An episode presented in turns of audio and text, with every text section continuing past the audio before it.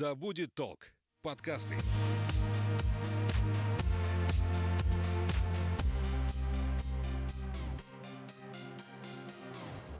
Всем привет, меня зовут Светлана Подберезня, и это подкаст «Ой, страшно». Здесь мы обсуждаем страхи и фобии, которые одолевают человечество в 21 веке. Все истории подлинные, а героем подкаста может оказаться ваш коллега, сосед и даже вы сами.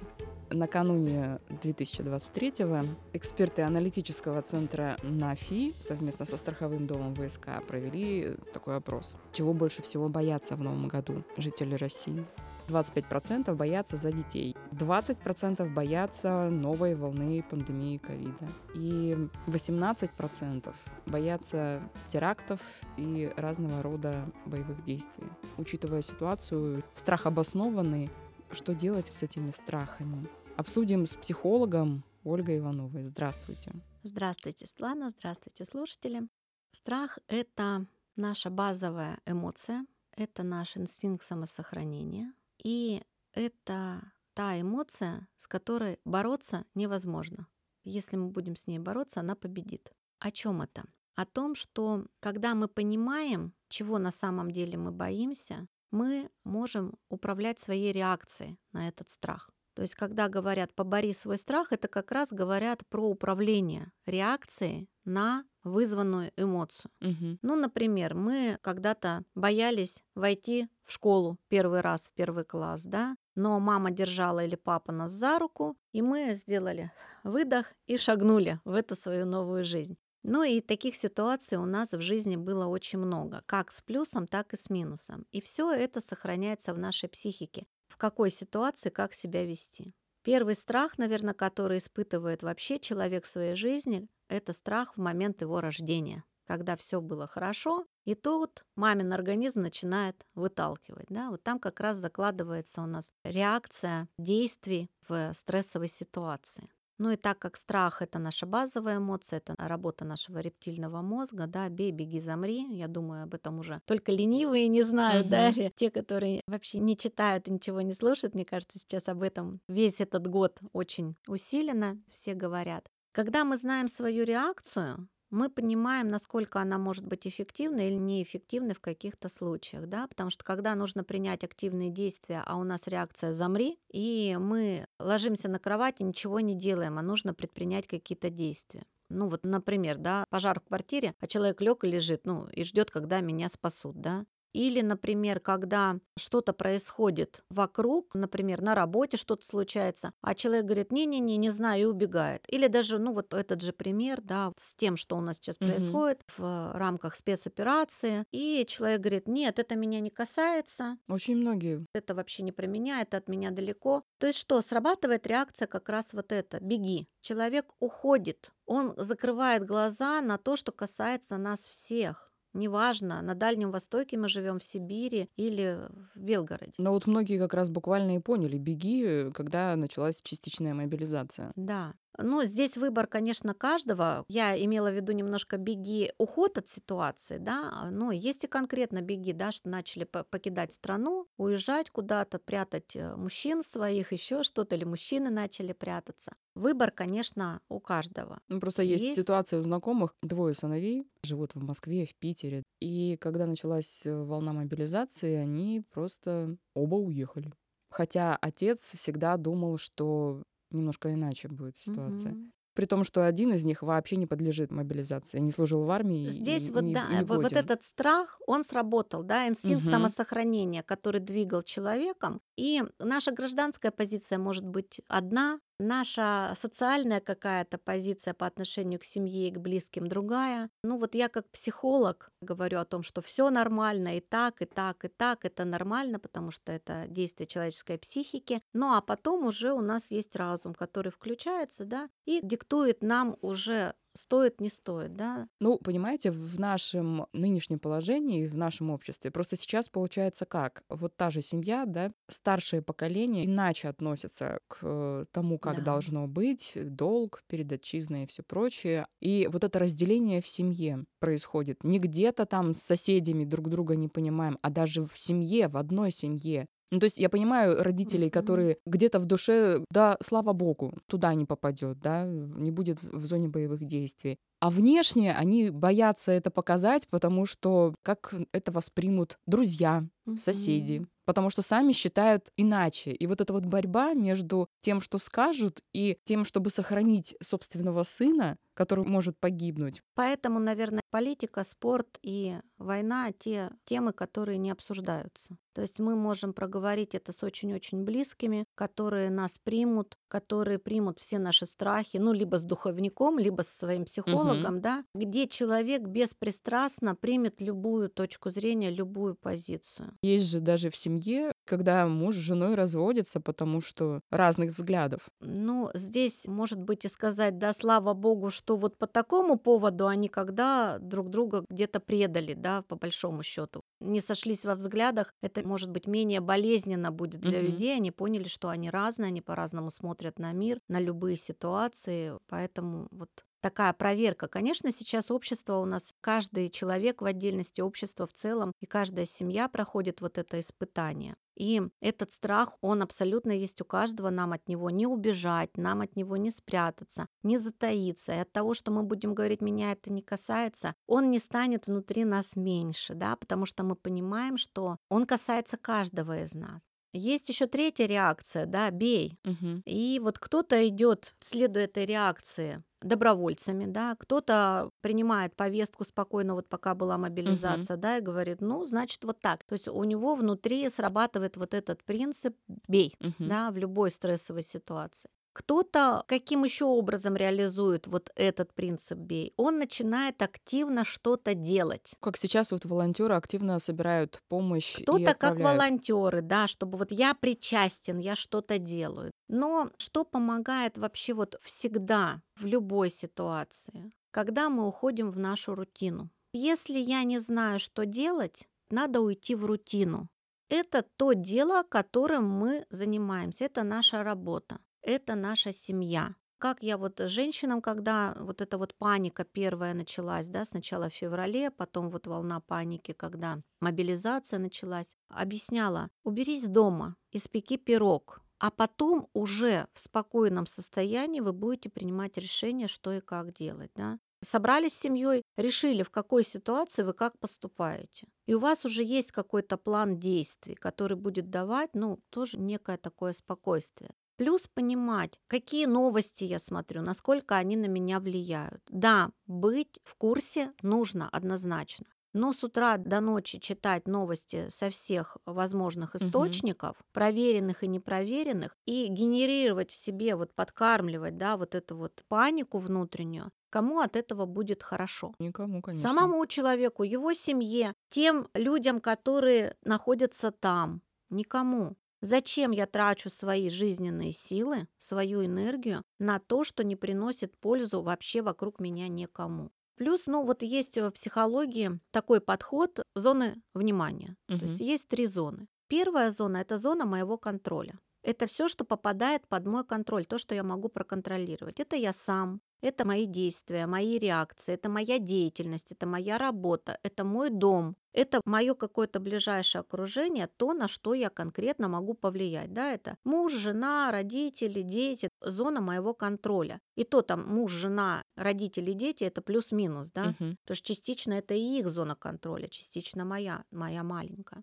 Дальше идет зона моего внимания, где я косвенно могу на что-то повлиять. Мой дом, моя улица, мой город, мой коллектив трудовой. Если я владелец компании, то это зона моего контроля, Мгм. да, компания. Если я сотрудник компании, это зона моего внимания, где я уделяю внимание, получаю внимание, да, могу как-то косвенно на что-то повлиять. И третья зона – это зона моего наблюдения. Это то, где я ничего не могу изменить напрямую или даже косвенно. Я могу только за этим наблюдать. Это как раз то, что происходит в зоне спецоперации, это то, что происходит вот в целом в стране, это то, что происходит в мире. Я на это повлиять напрямую никак не могу. У меня может быть мнение свое на этот счет. У нас есть такая шутка, особенно у спортсменов, да, лучшие игроки сидят на трибунах. Мгм. То есть если я ничего не смыслю во внешней политике, как я могу об этом рассуждать? ну вот опять же тратить свои жизненные силы, которые я могу вложить в детей, в мужа, в жену,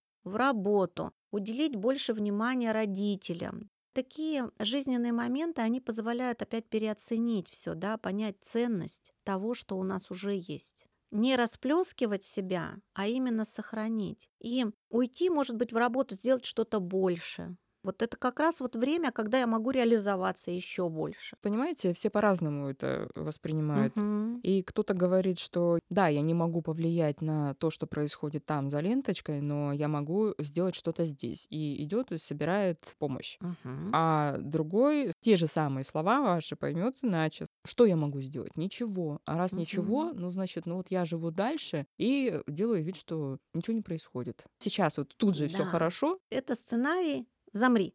Но если человеку это помогает справиться вот с этой болью, при этом не выпадать из жизни, а продолжать ходить на работу, продолжать э, жить эту свою жизнь, продолжать делать что-то, пусть будет так. Потому что то вот состояние его спокойствия внутреннего, оно даст спокойствие тем, кто рядом с ним.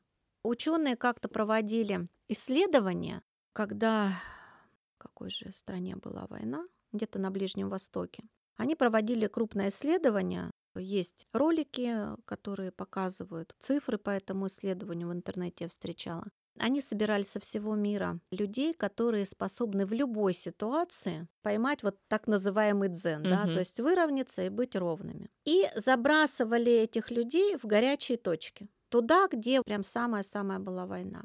Они смотрели, какие звезды были, какая луна в это время была, какие там магнитные бури, не бури, какое время года, какой день недели. То есть это было очень-очень обширное такое исследование с разными вводными. И результатом становилось то, что когда набиралась определенная критическая масса вот этих вот людей на определенную численность воюющих, Мгм. конфликты утихали. То есть напряжение конфликта, оно спадало.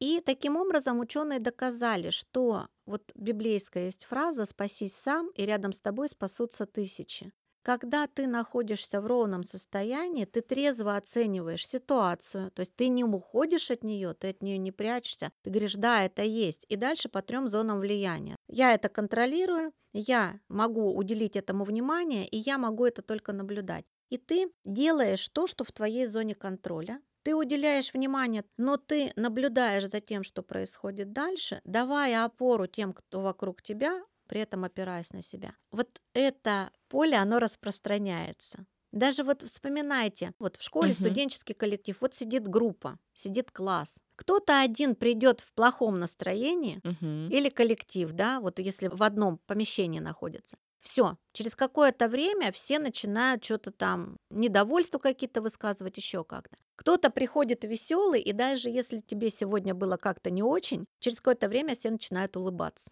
Наши эмоции, они передаются. Наши состояния психоэмоциональные, они имеют свойство передаваться от человека к человеку. Ну вот сейчас такое ощущение, что у нас мир поделился надвое. Мгм. И насколько одни кричат «проснитесь», настолько другие пытаются от этого отгородиться. Но ведь война это всегда страшно.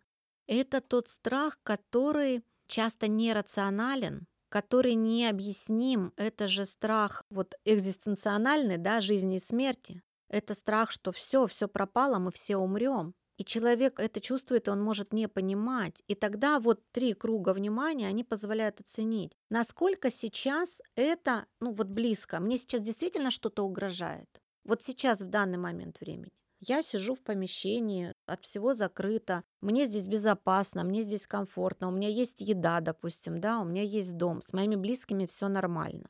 Если действительно что-то начинает угрожать, что я буду делать в этой ситуации? а Как я если не все нормально, если, например, сын ушел Да. воевать, А да, а- тогда- а, здесь вот мать, ей ничего вроде не угрожает, но она переживает за сына. Она переживает. Но здесь вот зона, опять же, моего контроля и моего внимания. Я могу сейчас что-то для него сделать. Но кроме того, что материнская молитва в православии, говорят, самая сильная. Мгм. Кроме того, что я буду молиться за своего ребенка и ставить вот ему вот эту свою материнскую защиту, что я еще могу сделать? Ну ничего, наверное. Что я могу быть сделать? собой, да, кроме э, того, что самой я собой верю, да, что я верю. Ведь если наши эмоции передаются, то когда я верю, У меня дед по маме, конец 39-го, 40-й год, его призвали. У него было уже двое детей. И вернулся он в 45-м году, в конце ноября, в начале декабря по санному пути. Как мне говорила моя тетя, у него не было ранений. Ну, в этом я, конечно, сомневаюсь. Но его документы... Ну, может быть, тяжелых не было. Может быть, тяжелых не было. То есть он пришел по форме, все, он потом занимался с призывниками, что говорит о том, что он не попадал под какие-то тюремные заключения, да, или какие-то обвинения. То есть он прошел, получается, если брать даже 40-го, 40-й, 41-й, 2-й, 3-й, 4-й, 5-й, 6 лет. 6 лет войны он прошел. И даже если были ранения, они были легкие, о которых в семье не говорили. И потом они родили еще четверых детей. Ого. Двое было, когда его призвали, Мгм. и он вернулся, еще четверых они родили. Я к чему это? К тому, что вера, она всегда нам помогает. И можете верить в себя, в свою силу, можете верить э, в силу своего близкого, можете верить в Бога, во что угодно, но верьте, что с ним все хорошо. Плюс любая информация, то есть любые источники, где вы можете что-то узнать, как там происходит. Но это не те источники, которые показывают, насколько там все плохо и страшно. Вера поколеблется. А это то, где вы действительно можете узнать о том, что с ним все хорошо. Есть сайты, есть телефоны, есть у него телефоны, да, он все равно выходит где-то на связь, когда может. Это позволяет убедиться, что с ним все хорошо. Все, вот я знаю, что вот он вышел на связь, мы поговорили, все хорошо. Дальше живу до следующего, знаю, что он выйдет на связь и все хорошо. Как-то его настраивать важно. Давать опору, что ты за нас не переживай, У нас все хорошо. у нас все хорошо, мы тебя ждем. Мгм. Справляться с этим, потому что это очень важно. Это дает вот эту силу, и это дает действительно какую-то такую неуязвимость, что ли. Как бы это вот ни звучало. Кто-то может, конечно, сейчас сказать, легко тебе говорить и так далее, но поверьте, нелегко. Но я знаю, о чем говорю. Многие сейчас, так скажем, поставили свое будущее на паузу, потому что зачем рожать детей, если неизвестно, что будет завтра?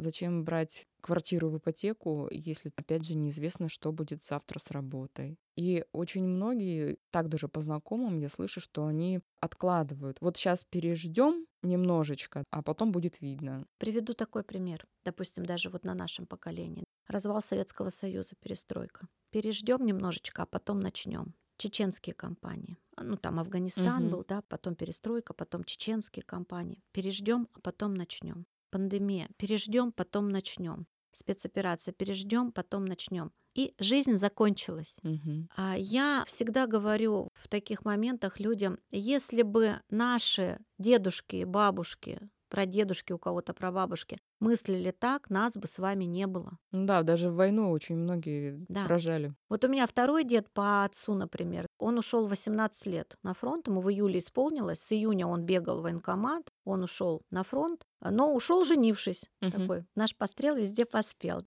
Первый раз после ранения пришел в отпуск, родилась моя тетя. Второй раз после ранения пришел в отпуск, родился мой отец. И потом вот уже третий, здесь путается у нас Мгм. история семейная немножко. Его комиссовали, ну, по, по серьезным ранениям. Там у него было осколочное ранение головы, прям вмятина такая в черепе была. И прострел был руки, что он не мог жать на курок, поэтому его, в общем-то, демобилизовали. Я о чем? О том, что человек все равно продолжал жить. Он знал, что жизнь продолжается после него, вот есть дети, и он дальше будет жить. Но это опять же из чувства страха. Человек боится, что я вот рожу ребенка, а как дальше? А это же Смогу ли я защитить его? Смогу ли я его вырастить? Ну, вас же вырастили.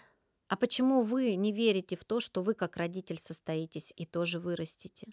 Опять же, вы не ребенок, у вас уже не нулевая точка, да, у вас есть уже что-то больше, вы уже что-то можете, что-то умеете, вы можете что-то дать и ребенку, и себе. И откладывать жизнь, ну вот мы думали, что пандемия закончится в 2020 году, да, Мгм. то одна волна, то другая, дальше вирусы появляются, и как тогда? Ну вот, кстати, ковид еще разделил народ на два лагеря. И сейчас вот это вот разделение, оно продолжается. Как тогда были за и против прививок, так сейчас за и против всей ситуации. Вы знаете, на мой взгляд, это разделение было всегда и во всем. Просто последние года это более четко видно становится.